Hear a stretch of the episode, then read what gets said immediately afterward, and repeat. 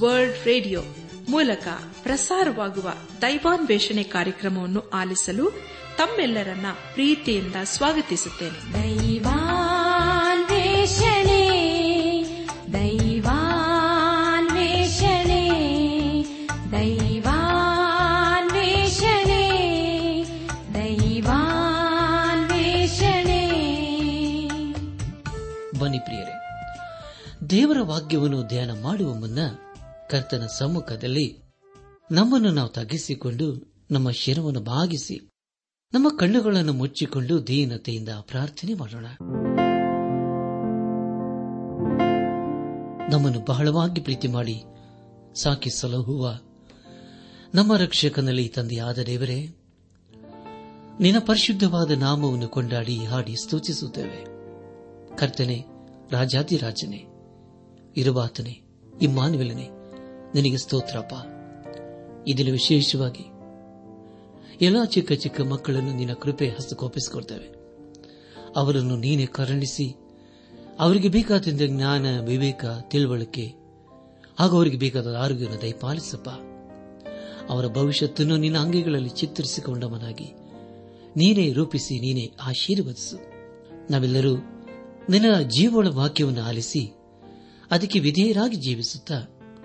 ನಮ್ಮ ಜೀವಿತದ ಮೂಲಕ ನಿನ್ನನ್ನು ಘನಪಡಿಸಲು ಕೃಪೆ ತೋರಿಸು ಎಲ್ಲ ಮಹಿಮೆ ನಿನಗೆ ಮಾತ್ರ ಸಲ್ಲುವುದಾಗಲಿ ನಮ್ಮ ಪ್ರಾರ್ಥನೆ ಸ್ತೋತ್ರಗಳನ್ನು ಏಸುವಿಗಾಗಿ ಕೇಳು ತಂದೆಯೇ ಆಮೇಲೆ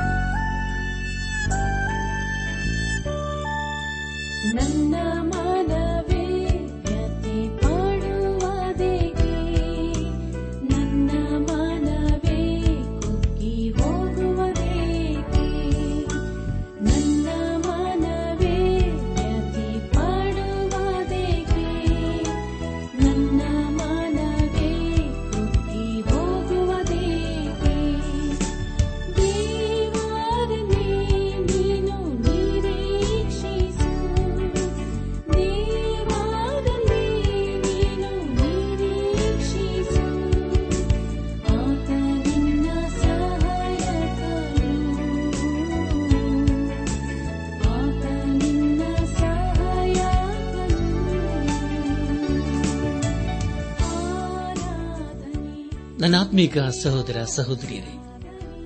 ದೇವರ ಕೃಪೆಯ ಮೂಲಕ ನೀವೆಲ್ಲರೂ ಕ್ಷೇಮದಿಂದ ಇದ್ದೀರಲ್ಲವೇ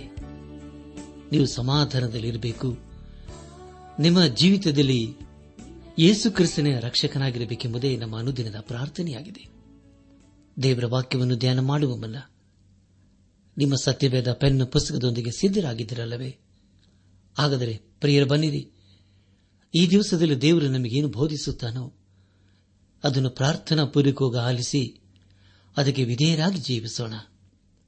ಕಳೆದ ಕಾರ್ಯಕ್ರಮದಲ್ಲಿ ನಾವು ಅಪೋಸನದ ಪೌಲನು ಕೊಲೆಸೆ ಸಭೆಗೆ ಬರೆದಂತ ಪತ್ರಿಕೆ ಎರಡನೇ ಅಧ್ಯಾಯ ಎಂಟರಿಂದ ಇಪ್ಪತ್ಮೂರನೇ ವಚನಗಳನ್ನು ಧ್ಯಾನ ಮಾಡಿಕೊಂಡು ಅದರ ಮೂಲಕ ನಮ್ಮ ನಿಜ ಜೀವಿತಕ್ಕೆ ಬೇಕಾದ ಅನೇಕ ಆತ್ಮಿಕ ಪಾಠಗಳನ್ನು ಕಲಿತುಕೊಂಡು ಅನೇಕ ರೀತಿಯಲ್ಲಿ ಆಶೀರ್ವಿಸಲ್ಪಟ್ಟಿದ್ದೇವೆ ಇದೆಲ್ಲ ದೇವರ ಮಹಾಕೃಪೆಯಾಗಿದೆ ಧ್ಯಾನ ಮಾಡಿದಂತಹ ವಿಷಯಗಳನ್ನು ಈಗ ನೆನಪು ಮಾಡಿಕೊಂಡು ಮುಂದಿನ ಭೇದ ಭಾಗಕ್ಕೆ ಸಾಗೋಣ ಅಪ್ಪಸನದ ಪೌಲನ್ನು ಕೊಲೆಸ ಸಭೆಗೆ ಹೇಳಿದ್ದೇನೆಂದರೆ ಕ್ರಿಸ್ತನನ್ನು ಅನುಸರಿಸದೆ ಮನುಷ್ಯರ ಸಂಪ್ರದಾಯಗಳನ್ನು ಪ್ರಾಪಂಚಿಕ ಬಾಲ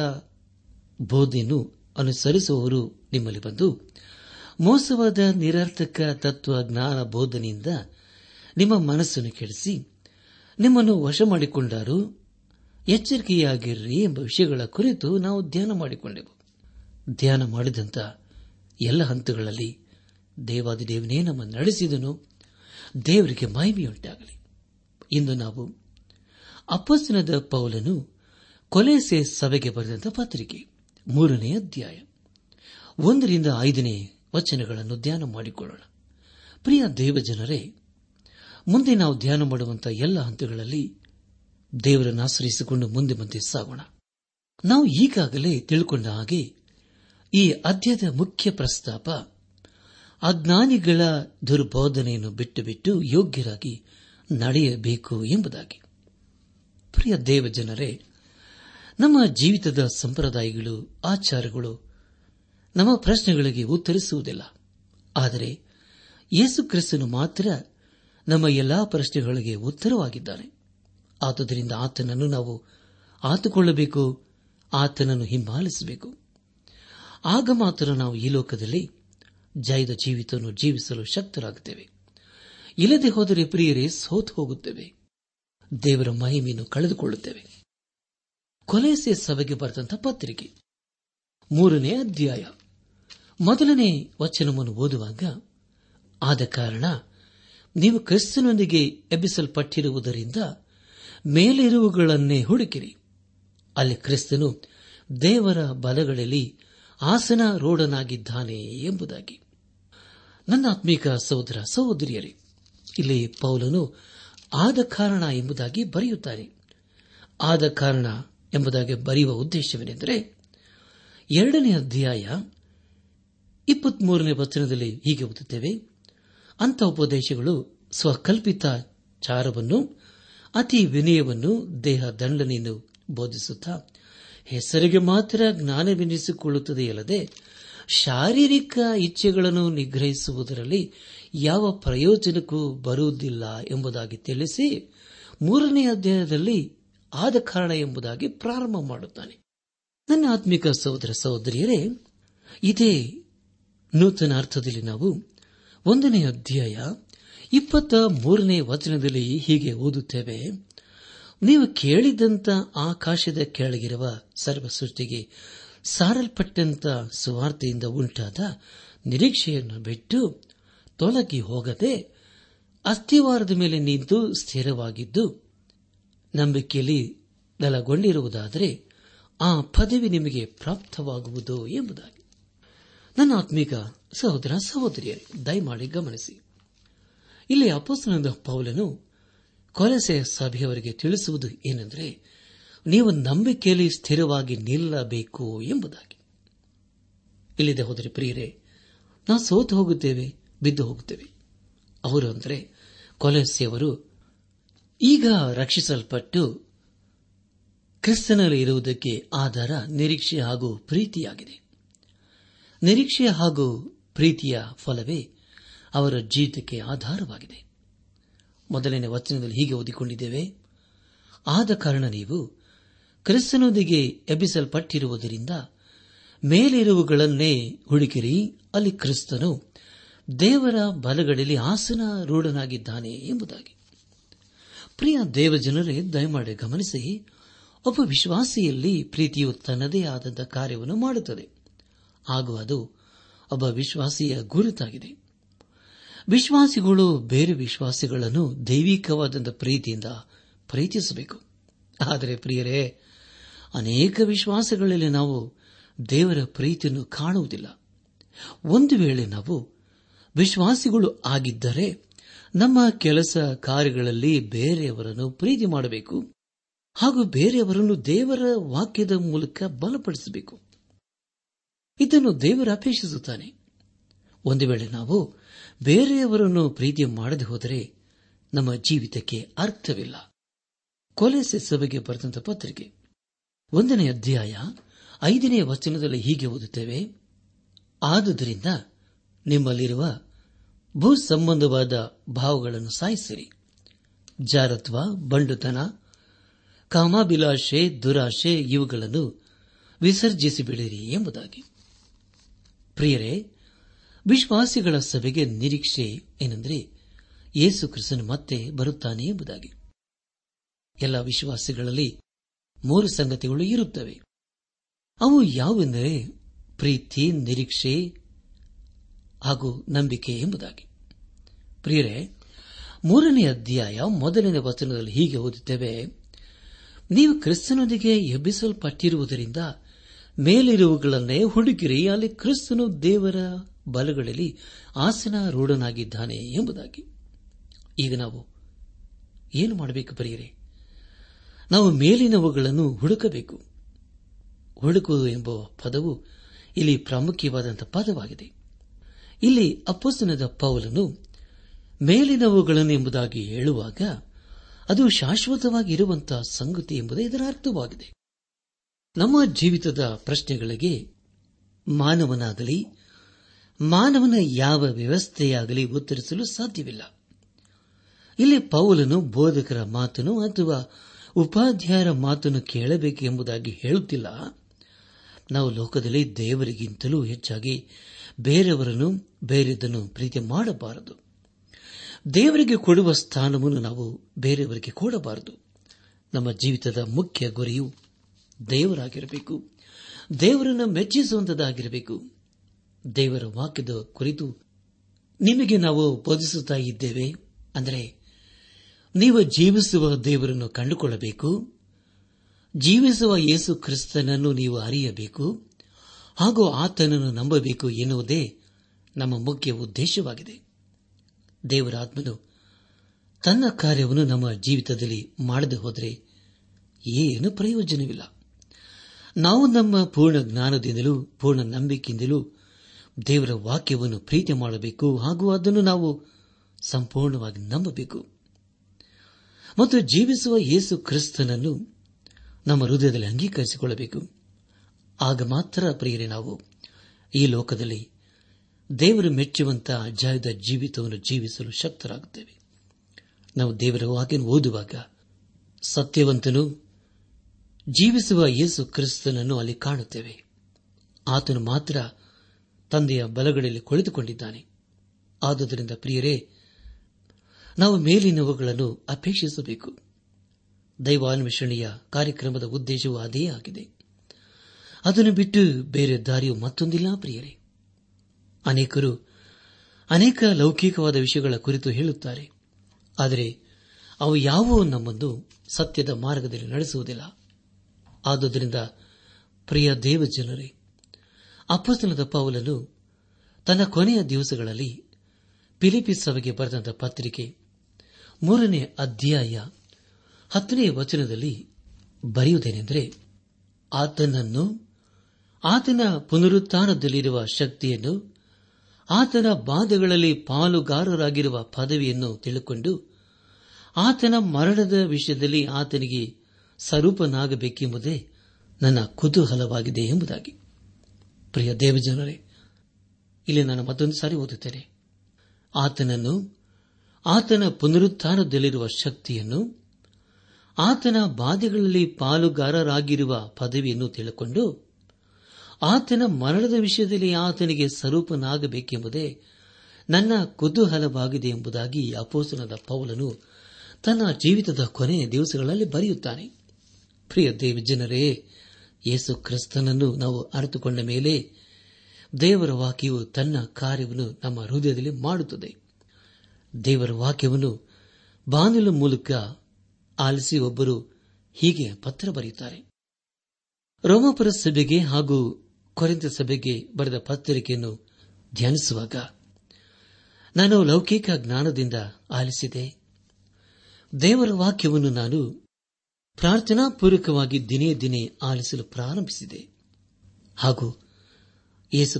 ಉದ್ದೇಶದ ಕುರಿತು ಅರ್ಥ ಮಾಡಿಕೊಳ್ಳಲು ಪ್ರಯಾಸಪಟ್ಟೆನು ಕೊನೆಗೆ ದೇವರು ನನ್ನ ಪ್ರಾರ್ಥನೆಯನ್ನು ಕೇಳಿಸಿಕೊಂಡು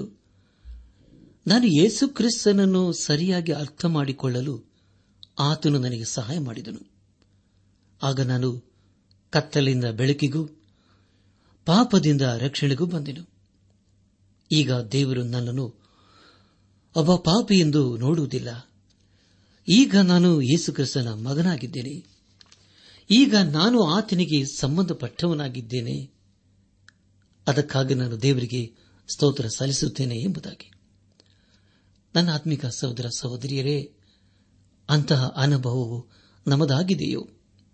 ಹೌದು ಪ್ರಿಯರೇ ನಾವು ಮೇಲಿರುವಂತಹ ಸಂಗತಿಗಳ ಮೇಲೆ ಮನಸ್ಸಿಡೋಣ ಆಗ ಮಾತ್ರ ನಾವು ಈ ಲೋಕದಲ್ಲಿ ದೇವರ ಮಕ್ಕಳಾಗಿ ಜೀವಿಸಲು ಶಕ್ತರಾಗ್ತೇವೆ ಇದರ ಬಿದ್ದು ಹೋಗ್ತೇವೆ ಕೊಲೆಸ ಸಭೆಗೆ ಬರೆದಂತಹ ಪತ್ರಿಕೆ ಮೂರನೇ ಅಧ್ಯಾಯ ಎರಡನೇ ವಚನವನ್ನು ಓದುವಾಗ ಮೇಲಿರುವಂಥವುಗಳ ಮೇಲೆ ಮನಸ್ಸಿಡಿರಿ ಭೂ ಸಂಬಂಧವಾದವುಗಳ ಮೇಲೆ ಈಳಬೇಡಿರಿ ಎಂಬುದಾಗಿ ನನ್ನ ಆತ್ಮಿಕ ಸಹೋದರ ಸಹೋದರಿಯರೇ ಯೇಸು ಕ್ರಿಸ್ತನನ್ನು ನಾವು ಹುಡುಕಬೇಕು ಜೀವನ ಎಂದು ಹೇಳುವಾಗ ಅದರಲ್ಲಿ ಅನೇಕ ಕಷ್ಟ ನಷ್ಟಗಳು ಸಂತೋಷ ಸಂಭ್ರಮಗಳು ತುಂಬಿಕೊಂಡಿರುತ್ತವೆ ಆದರೆ ಎಲ್ಲದರಲ್ಲಿಯೂ ನಾವು ಯೇಸು ಕ್ರಿಸ್ತನನ್ನು ಆತನ ಅತ್ಯಧಿಕವಾದ ಬಲವನ್ನು ಶಕ್ತಿಯನ್ನು ಆಚರಿಸಿಕೊಂಡವರಾಗಿ ಬಲಗೊಳ್ಳಬೇಕು ಮೇಲಿರುವಂಥವುಗಳ ಮೇಲೆ ನಮ್ಮ ಮನಸ್ಸಿಡಬೇಕು ಅದನ್ನು ಬಿಟ್ಟು ನಾವು ಬೇರೆ ಹೋಗಬಾರದು ನಮ್ಮ ಧ್ಯಾನವನ್ನು ಮುಂದುವರೆಸಿ ಅಪಸ್ನದ ಪೌಲನ್ನು ಕೊಲೆಯಿಸಿ ಸಭೆಗೆ ಬರೆದಂತಹ ಪಾತ್ರಿಕೆ ಮೂರನೇ ಅಧ್ಯಾಯ ಮೂರನೇ ವಚನವನ್ನು ಓದುವಾಗ ಯಾಕೆಂದರೆ ನೀವು ಸತ್ತಿರಲ್ಲ ನಿಮ್ಮ ಜೀವವು ಕ್ರಿಸ್ತನೊಂದಿಗೆ ದೇವರಲ್ಲಿ ಮರೆಯಾಗಿಟ್ಟಿದೆ ಎಂಬುದಾಗಿ ಪ್ರಿಯರೇ ನಿಮಗಾಗಿ ನಾನು ಮತ್ತೊಂದು ಸಾರಿ ಓದುತ್ತೇನೆ ಯಾಕೆಂದರೆ ನೀವು ಸತ್ತಿರಲ್ಲ ನಿಮ್ಮ ಜೀವವು ಕ್ರಿಸ್ತನೊಂದಿಗೆ ದೇವರಲ್ಲಿ ಮರೆಯಾಗಿಟ್ಟಿದೆ ಎಂಬುದಾಗಿ ಕರ್ತನ ಪ್ರಿಯ ಸಹೋದರ ಸಹೋದರಿಯರೇ ಇದರ ಕುರಿತು ಆಪೋಸನದ ಪೌಲನು ಗಲಾತ್ಯ ಸಭೆಗೆ ಬರೆದಂತ ಪತ್ರಿಕೆ ಎರಡನೇ ಅಧ್ಯಾಯ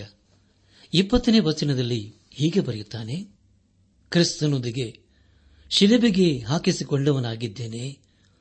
ಇನ್ನು ಜೀವಿಸುವನು ನಾನಲ್ಲ ಕ್ರಿಸ್ತನು ನನ್ನಲ್ಲಿ ಜೀವಿಸುತ್ತಾನೆ ಈಗ ಶರೀರದಲ್ಲಿರುವ ನಾನು ಜೀವಿಸುವುದು ಹೇಗೆಂದರೆ ದೇವಕುಮಾರನ ಮೇಲಿನ ನಂಬಿಕೆಯಲ್ಲಿಯೇ ಆತನು ನನ್ನನ್ನು ಪ್ರೀತಿಸಿ ನನಗೋಸ್ಕರ ತನ್ನನ್ನು ಒಪ್ಪಿಸಿಬಿಟ್ಟನು ಎಂಬುದಾಗಿ ನನ್ನ ಆತ್ಮಿಕ ಸಹೋದರ ಸಹೋದರಿಯರೇ ಇದು ಎಂತಹ ಅದ್ಭುತವಾದ ಮಾತಲ್ಲವೇ ಪೌಲನು ಹೇಳಿದ ಹಾಗೆ ನಾವು ಹೇಳಲು ಶಕ್ತರಾಗಿದ್ದೇವೆಯೋ ಅಥವಾ ಪೌಲನು ಜೀವಿಸಿದ ಹಾಗೆ ನಾವು ಜೀವಿಸಲು ಶಕ್ತರಾಗಿದ್ದೇವೆಯೋ ಈ ಸಮಯದಲ್ಲಿ ನಮ್ಮನ್ನು ಪರೀಕ್ಷಿಸಿಕೊಳ್ಳುವುದು ಒಳ್ಳೆಯದಲ್ಲವೇ ಯೇಸು ಕ್ರಿಸ್ತನು ನಮ್ಮ ಸ್ಥಾನವನ್ನು ತೆಗೆದುಕೊಂಡು ಸುಮಾರು ಎರಡು ಸಾವಿರ ವರ್ಷಗಳ ತಗ್ಗಿನಲ್ಲಿ ಸತ್ತನು ನಾವು ಆತನಲ್ಲಿ ಸತ್ಯವು ಆದರೆ ಈಗ ನಾವು ಯೇಸು ಕ್ರಿಸ್ತನಲ್ಲಿ ಜೀವಿಸುತ್ತಾ ಇದ್ದೇವೆ ಯಾಕೆಂದರೆ ಪ್ರಿಯರಿ ಆ ಜೀವವು ಯೇಸು ಕ್ರಿಸ್ತನಿಂದಲೇ ನಮಗೆ ಕೊಡಲ್ಪಟ್ಟಿದೆ ನಮ್ಮ ಜೀವವು ದೇವರಲ್ಲಿ ಮರೆಯಾಗಿದೆ ದೇವರಿಗೆ ಸ್ತೋತ್ರವಾಗಲಿ ನಮ್ಮ ಧ್ಯಾನವನ್ನು ಮುಂದುವರೆಸಿ ಕೊನೆಸೆ ಸಭೆಗೆ ಬರೆದಂತಹ ಪತ್ರಿಕೆ ಮೂರನೇ ಅಧ್ಯಾಯ ನಾಲ್ಕನೇ ವಚನವನ್ನು ಓದುವಾಗ ನಮಗೆ ಜೀವವಾಗಿರುವ ಕ್ರಿಸ್ತನು ಪ್ರತ್ಯಕ್ಷನಾಗುವಾಗ ನೀವು ಸಹ ಆತನ ಜೊತೆಯಲ್ಲಿ ಪ್ರಭಾವದಿಂದ ಕೂಡಿದವರಾಗಿ ಪ್ರತ್ಯಕ್ಷರಾಗುವಿರಿ ಎಂಬುದಾಗಿ ಪ್ರಿಯರೇ ನಿಮಗಾಗಿ ನಾನು ಮತ್ತೊಂದು ಸಾರಿ ಒತ್ತುತ್ತೇನೆ ಗಮನಿಸಿ ನಮಗೆ ಜೀವವಾಗಿರುವ ಕ್ರಿಸ್ತನು ಪ್ರತ್ಯಕ್ಷನಾಗುವಾಗ ನೀವು ಸಹ ಆತನ ಜೊತೆಯಲ್ಲಿ ಪ್ರಭಾವದಿಂದ ಕೂಡಿದವರಾಗಿ ಪ್ರತ್ಯಕ್ಷರಾಗುವಿರಿ ಎಂಬುದಾಗಿ ನನ್ನ ಆತ್ಮೀಕ ಸಹೋದರ ಸಹೋದರಿಯರೇ ಒಂದು ವೇಳೆ ನಮ್ಮಲ್ಲಿ ಜೀವವಿದ್ದರೆ ಅದಕ್ಕೆ ಕಾರಣ ಯೇಸು ಕ್ರಿಸ್ತನೇ ಆಗಿದ್ದಾನೆ ಪ್ರಿಯರೇ ಇಲ್ಲಿ ಹೇಳುವಂತಹ ವಿಷಯ ಇದು ಆಧ್ಯಾತ್ಮಿಕವಾದ ವಿಷಯವಾಗಿದೆ ಈಗ ನಾವು ಯೇಸು ಕ್ರಿಸ್ತನಲ್ಲೇ ಇದ್ದೇವೆ ಆತನಲ್ಲಿ ಜೀವಿಸುತ್ತಾ ಇದ್ದೇವೆ ಆತನೊಂದಿಗೆ ನಿತ್ಯ ಜೀವದಲ್ಲಿ ಸೇರವರಾಗಿದ್ದೇವೆ ಆ ಒಂದು ನಿರೀಕ್ಷೆಯು ಯೇಸು ಕ್ರಿಸ್ತನಲ್ಲಿ ಅಡಕವಾಗಿದೆ ಅದಕ್ಕಾಗಿ ನಾವು ದೇವರಿಗೆ ಸ್ತೋತ್ರ ಸಲ್ಲಿಸಬೇಕು ಒಂದು ವೇಳೆ ಪ್ರಿಯರೇ ನಾವು ಯೇಸು ಕ್ರಿಸ್ತನಲ್ಲಿ ಇರುವುದಾದರೆ ನಮ್ಮ ಜೀವಿತದಲ್ಲಿ ಎರಡು ವಿಷಯಗಳು ಇರುತ್ತವೆ ನಮ್ಮ ಜೀವಿತ ಪರಿಶುದ್ಧವಾಗಿರುತ್ತದೆ ಎರಡನೇದಾಗಿ ಬೇರೆಯವರೊಂದಿಗೆ ನಮ್ಮ ಆತ್ಮಿಕ ಸಂಬಂಧ ಸರಿಯಾಗಿರುತ್ತದೆ ಆದರೆ ಬರೆಯರೆ ಅನೇಕ ವಿಶ್ವಾಸಿಗಳು ಅನಿಸಿಕೊಂಡವರು ಪರಿಶುದ್ಧ ಜೀವಿತದ ಕುರಿತು ಇಷ್ಟಪಡುವುದಿಲ್ಲ ಇಲ್ಲಿ ಪೌಲನು ಹೇಳುವ ವಿಷಯ ಪರಿಶುದ್ಧತೆಯಾಗಿದೆ ಆಗಿದೆ ಯೇಸುಕ್ರಿಸ್ತನು ಬೆತ್ಲೆಹೆಮಿನ ಗೋದಲೆಯಲ್ಲಿ ಜನಿಸಿದನು ನಿಜ ಆದರೆ ಆತನು ಅಲ್ಲಿಯೇ ಇಲ್ಲ ಆತನು ಈಗ ತಂದೆಯಾದ ದೇವರ ಬಲಗಳಲ್ಲಿ ಕುಳಿತುಕೊಂಡಿದ್ದಾನೆ ಆತನೀಗ ಸಿಂಹಾಸನದಲ್ಲಿ ಇದ್ದಾನೆ ಆದರೆ ಆತನು ತೊಟ್ಟಿಲಲ್ಲಿ ಇಲ್ಲ ಆತನು ಈಗ ಗೋದಲೆಯಲ್ಲಿ ಇಲ್ಲ ಆದರೆ ಈಗ ಆತನು ಪರಲೋಕದಲ್ಲಿ ಇದ್ದಾನೆ ಆತನು ಅಲ್ಲಿ ನಮಗಾಗಿ ಕಾದಿದ್ದಾನೆ ಒಂದು ವೇಳೆ ನಾವು ಯೇಸು ಕ್ರಿಸ್ತನಲ್ಲಿ ಇರುವುದಾದರೆ ಹಾಗೂ ಆತನನ್ನು ನಮ್ಮ ಸ್ವಂತ ರಕ್ಷಕನೆಂಬುದಾಗಿ ನಮ್ಮ ಹೃದಯದಲ್ಲಿ ಅಂಗೀಕರಿಸಿಕೊಂಡಿರುವುದಾದರೆ ಅದನ್ನು ನಾವು ಈ ಲೋಕದಲ್ಲಿ ತೋರಿಸಬೇಕು ಬೇರೆಯವರಿಗೆ ನಾವು ಹೇಳದೆ ಹೋದರೆ ಅವರಿಗೆ ದೇವರ ಕುರಿತು ಹೇಳುವವರು ಮತ್ತಿನ್ಯಾರಿದ್ದಾರೆ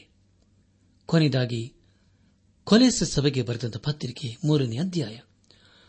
ಐದನೇ ವಚನವನ್ನು ಓದುವಾಗ ಆದ್ದರಿಂದ ನಿಮ್ಮಲ್ಲಿರುವ ಭೂಸಂಬಂಧವಾದ ಭಾವಗಳನ್ನು ಸಾಯಿಸಿರಿ ಜಾರತ್ವ ಬಂಡುತನ ಕಾಮಾಭಿಲಾಷೆ ದುರಾಶೆ ಇವುಗಳನ್ನು ವಿಸರ್ಜಿಸಿ ಬಿಡಿರಿ ಎಂಬುದಾಗಿ ನನ್ನ ಆತ್ಮಿಕ ಸಹೋದರ ಸಹೋದರಿಯರೇ ಮೊದಲದಾಗಿ ಜಾರತ್ವ ಎಂಬುದಾಗಿ ಹೇಳುವಾಗ ಇದು ಅನೈತಿಕತೆಯ ಕುರಿತು ತಿಳಿಸಿಕೊಡುತ್ತದೆ ಒಂದು ವೇಳೆ ಇಂದು ನಮ್ಮ ಪಾಪವಾಗಿರಬಹುದು ಅಥವಾ ಇಂದು ನಾವು ಜಾರತ್ವದಲ್ಲಿ ಬಿದ್ದಿರಬಹುದು ಆದರೆ ಅದರಲ್ಲಿಯೇ ಜೀವಿಸುವುದು ಬೇಡ ಅದನ್ನು ಬಿಟ್ಟು ಹೊರಗೆ ಬರೋಣ ಜಾಗೃತದ ಸ್ವಭಾವವನ್ನು ಸಾಯಿಸಬೇಕೆಂಬುದಾಗಿ ಇಲ್ಲಿ ಪೌಲನ್ನು ತಿಳಿಸುತ್ತಾನೆ ಒಂದು ವೇಳೆ ನಮ್ಮ ಕಣ್ಣುಗಳ ನಮ್ಮನ್ನು ಪಾಪದಲ್ಲಿ ಸಿಕ್ಕಿಸುತ್ತಾ ಇರಬಹುದು ಅದರ ಮೂಲಕ ನಾವು ಪಾಪ ಮಾಡುತ್ತಿರಬಹುದು ಎಲ್ಲವನ್ನು ಯೇಸು ಕ್ರಿಸ್ತನಿಗೆ ಒಪ್ಪಿಸಿಕೊಡೋಣ ಆಗ ಆತನು ಅದರ ಮೇಲೆ ಜಯವನ್ನು ಅನುಗ್ರಹಿಸುತ್ತಾನೆ ಎರಡನೇದಾಗಿ ಬಂಡುತನ ಅಂದರೆ ಪ್ರಿಯರೇ ದೈಹಿಕ ಆಶಯ ವ್ಯಾಮೋಹ ಯೇಸು ಕ್ರಿಸ್ತನಲ್ಲಿ ನಾವು ಇರುವುದಾದರೆ ಎಲ್ಲ ಶೋಧನೆಗಳನ್ನು ಎದುರಿಸಲು ಶಕ್ತರಾಗುತ್ತೇವೆ ಮೂರದಾಗಿ ಕಾಮಾಭಿಲಾಷೆ ಅದನ್ನು ನಾವು ಬಿಟ್ಟು ಬಿಡಬೇಕು ಅದಕ್ಕೆ ಬೇಕಾದಂತಹ ಬಲವನ್ನು ಯೇಸು ಕ್ರಿಸ್ತನು ನಮಗೆ ಅನುಗ್ರಹಿಸುತ್ತಾನೆ ನಾಲ್ಕನೇದಾಗಿ ದುರಾಶೆ ಕೆಟ್ಟ ಆಶೆಗಳು ಅದನ್ನು ನಾವು ಸಾಯಿಸಬೇಕು ಹಾಗೂ ಅದನ್ನು ನಾವು ಜಯಿಸಬೇಕು ದೇವರಲ್ಲಿ ನಾವು ಈ ಬಲವನ್ನು ಹೊಂದಿಕೊಳ್ಳಲು ಶಕ್ತರಾಗುತ್ತೇವೆ ಆದುದನ ಪ್ರಿಯ ದೇವಜನರೇ ಇಂದೇ ನಾವು ಜೀವ ಸ್ವರೂಪನಾದ ದೇವರಿಗೆ ನಮ್ಮ ಜೀವಿತವನ್ನು ಒಪ್ಪಿಸಿಕೊಳ್ಳೋಣ ಆಗ ಖಂಡಿತವಾಗಿ ಆತನು ನಮಗೆ ಬೇಕಾದಂತಹ ಬಲವನ್ನು ಶಕ್ತಿಯನ್ನು ಅನುಗ್ರಹಿಸಿ ನಮ್ಮನ್ನು ಆಶೀರ್ವಿಸುತ್ತಾನೆ ದೇವರಿಗೆ ಮಹಿಮೆಯುಂಟಾಗಲಿ ಅನೇಕರು ಯೇಸು ಕ್ರಿಸ್ತನಿಗಿಂತಲೂ ಹಣವನ್ನು ಸಂಪತ್ತನ್ನು ಹೆಚ್ಚಾಗಿ ಪ್ರೀತಿ ಮಾಡುತ್ತಾರೆ ಅದನ್ನೇ ಅನುಸರಿಸುತ್ತಾರೆ ಆದರೆ ಪ್ರಿಯ ಅದು ಸರಿಯಲ್ಲ ನಮ್ಮ ದೇಹವು ದೇವಾಲಯವಾಗಿದೆ ಎಂಬುದಾಗಿ ಅಪೋಸನದ ಪೌಲನು ಕೊರಿಂದ ಸಭೆಗೆ ಬರೆದಂತ ಮೊದಲನೇ ಪತ್ರಿಕೆ ಮೂರನೇ ಅಧ್ಯಾಯ ಹದಿನಾರು ಹಾಗೂ ಹದಿನೇಳನೇ ವಚನಗಳಲ್ಲಿ ಬರೆಯುತ್ತಾನೆ ನೀವು ದೇವರ ಆಲಯವಾಗಿದ್ದೀರೆಂದು ದೇವರ ಆತ್ಮ ನಿಮ್ಮಲ್ಲಿ ವಾಸ ಮಾಡುತ್ತಾನೆಂದು ನಿಮಗೆ ಗೊತ್ತಿಲ್ಲವೋ ಯಾವನಾದರೂ ದೇವರ ಆಲಯವನ್ನು ಕೇಳಿಸಿದರೆ ದೇವರು ಅವನನ್ನು ಕೇಳಿಸುವನು ಯಾಕೆಂದರೆ ದೇವರ ಆಲಯವು ಪವಿತ್ರವಾದದ್ದು ಆ ಆಲಯವು ನೀವೇ ಎಂಬುದಾಗಿ ನನ್ನ ಆತ್ಮಿಕ ಸಹೋದರ ಸಹೋದರಿಯರೇ ನಾವು ದೇವರ ಆಲಯವಾಗಿದ್ದೇವೆ ನಾವೇ ದೇವರ ಮಂದಿರವಾಗಿದ್ದೇವೆ ಎಂಬ ಸಂಗತಿಯನ್ನು ನಾವು ಯಾವಾಗಲೂ ಮರೆಯಬಾರದು ನಮ್ಮ ಜೀವಿತದಲ್ಲಿ ಹಣ ಇರಬೇಕು ಹಣ ಇರಬಾರದು ಎಂಬುದಾಗಿ ದೇವರ ವಾಕ್ಯ ಹೇಳುವುದಿಲ್ಲ ಅಪಸನದ ಪೌಲನು ತಿಮೋತಿಯು ಬರೆದ ಮೊದಲಿನ ಪತ್ರಿಕೆ ಆರನೇ ಅಧ್ಯಾಯ ಹತ್ತನೇ ವಚನದಲ್ಲಿ ಹೀಗೆ ಬರೆಯುತ್ತಾನೆ ಹಣದಾಸೆಯು ಸಕಲ ವಿಧವಾದ ಕೆಟ್ಟತನಕ್ಕೆ ಮೂಲವಾಗಿದೆ ಕೆಲವರು ಅದಕ್ಕಾಗಿ ಆತುರಪಟ್ಟು ಅದರಿಂದ ಕ್ರಿಸ್ತ ನಂಬಿಕೆಯನ್ನು ಬಿಟ್ಟು ಅಲೆದಾಡಿ ಅನೇಕ ವೇದನೆಗಳಿಂದ ತಮ್ಮನ್ನು ತಿವಿಸಿಕೊಳ್ಳುತ್ತಾರೆ ಎಂಬುದಾಗಿ ನನ್ನ ಆತ್ಮಿಕ ಸಹೋದರ ಸಹೋದರಿಯರೇ ಹಣವು ನಮ್ಮ ಜೀವಿತದಲ್ಲಿ ಇರಬಾರದೆಂಬುದಾಗಿ ದೇವರ ವಾಕ್ಯ ಹೇಳುವುದಿಲ್ಲ ಆದರೆ ಅದನ್ನು ನಾವು ಹೇಗೆ ಸಂಪಾದಿಸಿದ್ದೇವೆ ಅದನ್ನು ಹೇಗೆ ನಾವು ಉಪಯೋಗಿಸುತ್ತಾ ಇದ್ದೇವೆ ಎಂಬುದೇ ಬಹುಪ್ರಾಮುಖ್ಯವಾದ ವಿಷಯವಾಗಿದೆ ದೇವರು ಕೊಟ್ಟ ಸಂಪತ್ತನ್ನು ನಾವು ದೇವರ ಮಹಿಮೆಗೋಸ್ಕರ ಉಪಯೋಗಿಸಬೇಕು ಒಂದು ವೇಳೆ ನಾವು ಯೇಸು ಕ್ರಿಸ್ತನಲ್ಲಿ ಇರುವುದಾದರೆ ಆತನಿಗೆ ನಮ್ಮ ಜೀವಿತದಲ್ಲಿ ಮೊದಲನೇ ಸ್ಥಾನವನ್ನು ಕೊಡಬೇಕು ಮೇಲಿನವುಗಳನ್ನೇ ನಾವು ಪ್ರೀತಿ ಮಾಡಬೇಕು ಯಾಕಂದರೆ ಪರಿಯರೆ ಅದುವೇ ಶಾಶ್ವತವಾದಂತಹ ಸಂಗತಿಗಳಾಗಿವೆ ಅದನ್ನು ಹೊಂದಿಕೊಳ್ಳಲು ಪ್ರಯಾಸ ಪಡಬೇಕು ಅದುವೇ ಈ ದಿವಸದ ಸಂದೇಶವಾಗಿದೆ ಈ ಸಂದೇಶಕ್ಕೆ ನಾವು ವಿಧಿಯರಾಗಿ ಜೀವಿಸುವುದಾದರೆ ಖಂಡಿತವಾಗಿ ದೇವರು ನಮ್ಮ ಜೀವಿತದ ಮೂಲಕ ಮಾತ್ರವಾದ ಕಾರ್ಯಗಳನ್ನು ಮಾಡುತ್ತಾನೆ ಈ ಸಂದೇಶವನ್ನು ಆಲಿಸುತ್ತಿರುವ ನನ್ನ ಆತ್ಮಿಕ ಸಹೋದರ ಸಹೋದರಿಯರೇ ದೇವರ ವಾಕ್ಯವನ್ನು ಕೇಳಿಸಿಕೊಂಡಿದ್ದೇವೆ ಅದಕ್ಕೆ ನಮ್ಮ ಪ್ರತಿಕ್ರಿಯೆ ಏನಾಗಿದೆ ಈ ಲೋಕದಲ್ಲಿ ನಾವು ಯಾರನ್ನು ಯಾವುದನ್ನು ಪ್ರೀತಿ ಮಾಡುತ್ತಾ ಇದ್ದೇವೆ ಆದರೆ ಪ್ರಿಯರೇ ದೇವರ ವಾಕ್ಯವು ನಮಗೆ ಪ್ರಬೋಧಿಸುವುದೇನೆಂದರೆ ನಾವು ಮೇಲಿರುವಂಥವುಗಳನ್ನು ಪ್ರೀತಿ ಮಾಡಬೇಕು ಎಂಬುದಾಗಿ ಯಾಕಂದರೆ ಅದುವೇ ಶಾಶ್ವತವಾಗಿರುವಂತಹ ಸಂಗತಿಗಳಾಗಿವೆ ಅದನ್ನು ಪ್ರೀತಿ ಮಾಡುತ್ತಾ ಅದನ್ನು ಹೊಂದಿಕೊಳ್ಳಲು ನಾವು ಪ್ರಯಾಸ ಪಡೋಣ ಈ ಲೋಕದಲ್ಲಿ ನಾವು ಜೀವಿಸುವಷ್ಟು ಕಾಲ ದೇವರು ಮೆಚ್ಚುವಂತಹ ಕಾರ್ಯಗಳನ್ನು ಮಾಡುತ್ತಾ ದೇವರು ಮೆಚ್ಚುವಂತಹ ಆಲೋಚನೆಗಳನ್ನು ಮಾಡುತ್ತಾ ನಮ್ಮ ಜೀವಿತದ ಮೂಲಕ ಆತನನ್ನು ಘನಪಡಿಸುತ್ತಾ ಆತನ ಆಶೀರ್ವಾದಕ್ಕೆ ಪಾತ್ರರಾಗೋಣ ಹಾಗಾಗುವಂತೆ ತಂದೆಯಾದ ದೇವರು ಯೇಸು ಕ್ರಿಸ್ತನ ಮೂಲಕ ನಮ್ಮೆಲ್ಲರನ್ನು ಆಶೀರ್ವದಿಸಿ ನಡೆಸಲಿ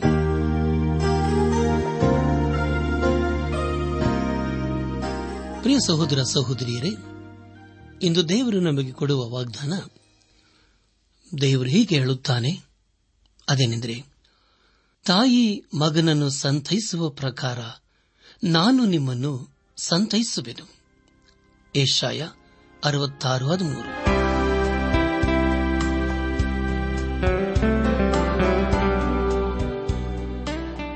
ದೈವಾನ್ ವೇಷಣೆ ಕಾರ್ಯಕ್ರಮ ಹೇಗಿತ್ತು ಪ್ರಿಯರೇ ದೇವರ ವಾಕ್ಯ ಹಾಗೂ ಸುಮಧುರ ಹಾಡುಗಳನ್ನ ನೀವು ಆಲಿಸಿದ್ದಕ್ಕಾಗಿ ಅಭಿನಂದಿಸುತ್ತೇವೆ ನಾವು ಪ್ರಸಾರ ಮಾಡುವ ಹಾಡುಗಳು ನಿಮಗೆ ಮೆಚ್ಚುಗೆಯಾದರೆ ನಮಗೆ ತಿಳಿಸಿರಿ ನಮ್ಮ ಹಾಡಿನ ಪುಸ್ತಕ ಬೇಕಾದಲ್ಲಿ ಈ ದಿನವೇ ಪತ್ರ ಬರೆಯಿರಿ ಅಥವಾ ದೂರವಾಣಿ ಸಂಖ್ಯೆಗೆ ಕರೆ ಮಾಡಿ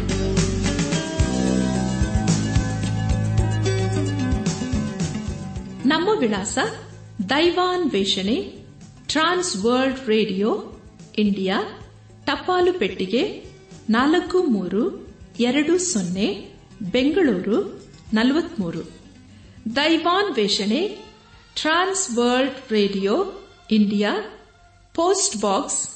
four three two zero Bangalore forty three ದೂರವಾಣಿ ಸಂಖ್ಯೆ ಒಂಬತ್ತು ಎಂಟು ನಾಲ್ಕು ಐದು ಆರು